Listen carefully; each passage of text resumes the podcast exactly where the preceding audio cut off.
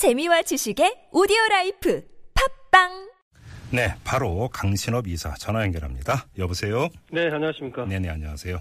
자, 우리 애청자 여러분을 위해서 간략하게 좀 그 설명부터 드리면, 어, 김앤장이 조모 교수 쪽으로 보낸 이메일 일부가 공개가 됐는데, 이 내용을 보면 실험 공간이 좁아서 공기 중 농도가 높아지니까 실험 장소를 바꾸라. 그 다음에 유독 물질은 PHMG, 이 농도 측정법 개발 과정을 생략해달라. 이런 내용이 들어가 있다고 해서 지금 언론 보도가 나오고 있는 건데요. 네. 자, 이걸 어떻게 평가하세요, 이사님은?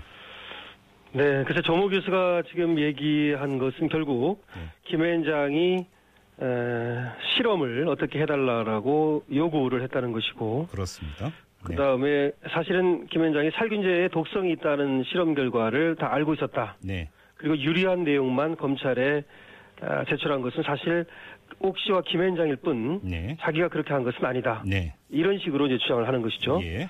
거기에 대해서 김 위원장은 아, 자신들은 아, 서울대 조교수의 실험에 관여하지 않았다. 네. 이렇게 얘기를 하는 것이고요. 네. 그리고 어, 메일을 보낸 것은 사실이지만 아, 어떤 그, 그 메일 내용대로 실제로 그럼 실험이 이루어졌느냐는 네, 그런 추가. 실험은 없었다라는 예, 것이고요. 예. 그래서 어, 결과적으로 처음에 이제 김 위원장이 지금 좀 의심을 받은 것은 예. 추가 실험에 전혀 실험에 관여한 바가 없다. 네. 어, 실험에는 전혀 아는 바도 없고 관여한 바도 없다. 이렇게 얘기를 했는데 네. 이 조무 교수의 그 어, 전자 메일이 지금 밝혀지면서 예. 어쨌든 실험에 어떤 식으로든 영향을 미치고 관여하려 했던 것은 어, 분명하다 이게 드러났죠. 네네. 그러다 보니까 이제 어, 김 위원장이 과연 여기에서 어떤 역할을 했는지 네. 아, 옥 씨가 이제 어떤 그 나름대로 주문을 하고 이랬던 건 분명히 드러나 있거든요. 네. 그런데 아, 김 위원장도 역시 옥 씨와 마찬가지로 아, 이렇게 실험 결과에 영향을 미친 것은 아닌지 음. 아, 이런 어떤 의문이 들고 있는 거죠. 바로 그 점인데요. 자, 그 비- 어, 변호사법을 보면 네. 변호사는 직무를 수행할 때 진실을 은폐하거나 거짓 진술을 해서는 안 된다고 명시돼 있지 않습니까? 네, 자, 그렇습니다. 문제는 김현장 쪽에서 이렇게 실험을 해달라고 요구를 하지 않았습니까? 그러면 네. 이게 일정하게 실험 결과를 의도한 방향으로 끌고 가기 위한 의도가 만약에 깔려 있다고 해석을 한다면 네. 변호사법에 명시되어 있는 이 조항이 위배된다고 봐야 되는 겁니까? 어떻게 봐야 되는 겁니까? 예, 이제 그것이 좀, 음, 뭐 그렇게 볼 수 있는데요. 다만, 네. 아, 이렇게 보면 될 것 같습니다. 변호사는, 어, 불리한 사실을 알았다 하더라도, 네. 그것을 내야 할 의무는 없습니다. 네네. 예. 그런데 다만 그렇다 하더라도 그 증거를 조작하거나 예. 또는 뭐 허위 증거를 만들거나 네. 또는 의뢰인으로 하여금 우의증을 하게 하거나 예. 이렇게 해서는 안 됩니다. 예, 예. 그 변호사법과 변호사 윤리 장전에도 변호사가 진실을 은폐하거나 자신의 의뢰, 의뢰인으로 하여금 우의증을 하게 해서는 안 된다. 예. 또 허위 증거를 제출하게 해서는 안 된다. 음. 이렇게 돼 있거든요. 예. 그래서 결국은 다만 이제 어, 소극적으로 불리한 것을 알면서도 그것을 제출하지 않은 것은 어, 충분히 어, 변호사의 어떤 윤리 범위 안에 있지만 네. 증거를 조작하거나 허위 진술을 만드는데 개입했다면 네. 어, 그것은 문제가 되죠. 그러니까 그 의뢰인의 불리한 내용까지 주장할 이유는 없다라는 것은 뭐 네. 상식적으로 이해를 할수 네네. 있어요. 그런데 네. 문제는 불리한 내용을 그 불리한 내용이 있던 건데 네. 이걸 발견했다고 해서 굳이 그러니까 낼 이유는 없다라는 거와 네. 그러니까 불리한 거니까 이걸 그러니까 감 그러니까 저기 뭐냐면 조작을 하거나 네. 연구 결과를 의도한 방향으로 끌고 간다. 이거는 차원이 아, 네. 다른 얘기 아 닙니까? 예, 그렇습니다. 지금 더군다나 이게 그 사익과 공익이 이제 부딪히는 건데요. 예, 예. 더군다나 이 사건은 공익이 굉장히 그 중요하게 대두되고 있는 사건이고요. 예. 사실 그렇지 않다 하더라도 네.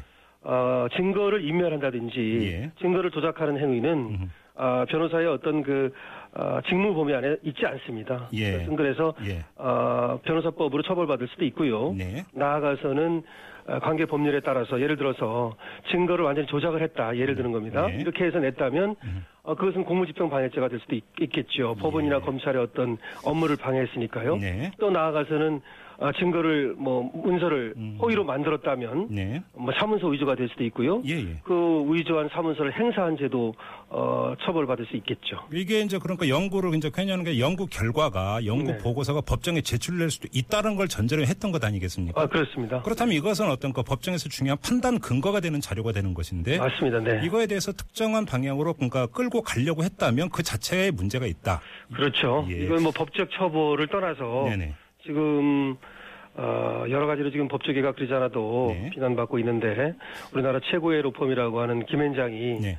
어쨌든 이런 의심을 받는다는 자체가 그럼 이 점은 어떻습니까, 이사님? 그러니까 이제. 이메일을 네. 통해서 이렇게 해달라고 요구를 했는데 실제로 네. 그렇게는 하지 않았다라는 해명이 나오지 않았습니까? 네네. 그러면 그냥 요구한 그, 그 행위 자체에도 문제가 있는 겁니까? 아니면 이게 행동으로 연결이 되지 않았기 때문에 문제가 없다 이렇게 봐야 되는 네, 겁니까? 법적으로 본다면 행동으로 연결되지 않았으니까 네. 문제가 없다고 봐야죠. 조모 교수 쪽에서 그렇습니까? 연구원이 네. 거부를 해서 하지 않았다는 거 아닙니까? 예. 그럼 도덕적으로 이제 비난은 받을 수 있겠지만 예. 어, 어쨌든 범죄가 이루어지지 않았기 때문에 네. 그 범죄를 교사한 것이라고는 볼 수가 없겠죠. 아? 다만 이제 예. 변호사법에는 위반, 변호사 윤리장전 아, 예, 예. 이런 데는 위반될 여지가 있죠. 지금 말씀하신 윤리장전이 이제 대한변협에서 만든 거죠. 그러니까 의뢰인으로 하여금 위증을 하게 하거나 허위 증거를 제출해서는 안 된다. 네, 그렇습니다. 자, 그러면 한번 대한변호사협회에서는 그 김현장의 이런 이메일 내용이 윤리장전에 위배되는지 안 되는지 한번 자체 조사를 한번 해보실 그 필요가 있는 것 아닙니까? 아, 저희들은 이제 먼저 지금 수사 검찰에서 이제 또 수사를 할 의지를 보이고 있죠. 그리고 예. 이제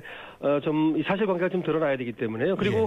그런 조사는 지방에 서울지방변호사회가 먼저 가지고 있습니다. 예. 그래서 저희들한테 이제 그것이 올라오면 아, 예, 예. 어, 그것에 이제 당부를 판단하는 것이 이제 대한변협인데요. 네네. 어쨌든 지금은 서로 이렇게 주장이 팽팽하게 있는 것이기 때문에 예. 먼저 검찰에서 아니면 어떤 다른 방법을 통해 서 사실관계가 드러나야 될 것이고요. 예. 만약 그런 점이 드러난다면 역시 변호사법 위반이라든지 예. 변호사 윤리 어긋났다면 그 부분에 대해서는 아, 대한변협에서 징계를 할 수도 있겠죠. 아무튼 근데 지금 또 유에서 봐야 되는 현상이 조모 교수 측과 김현장 쪽이 이른바 진실 게임 비슷한 공방을 벌이고 있지 않습니까? 네, 그렇습니다. 이 자체가 대단히 이례적인 현상인 것 같은데 이걸 어떻게 받아들이세요?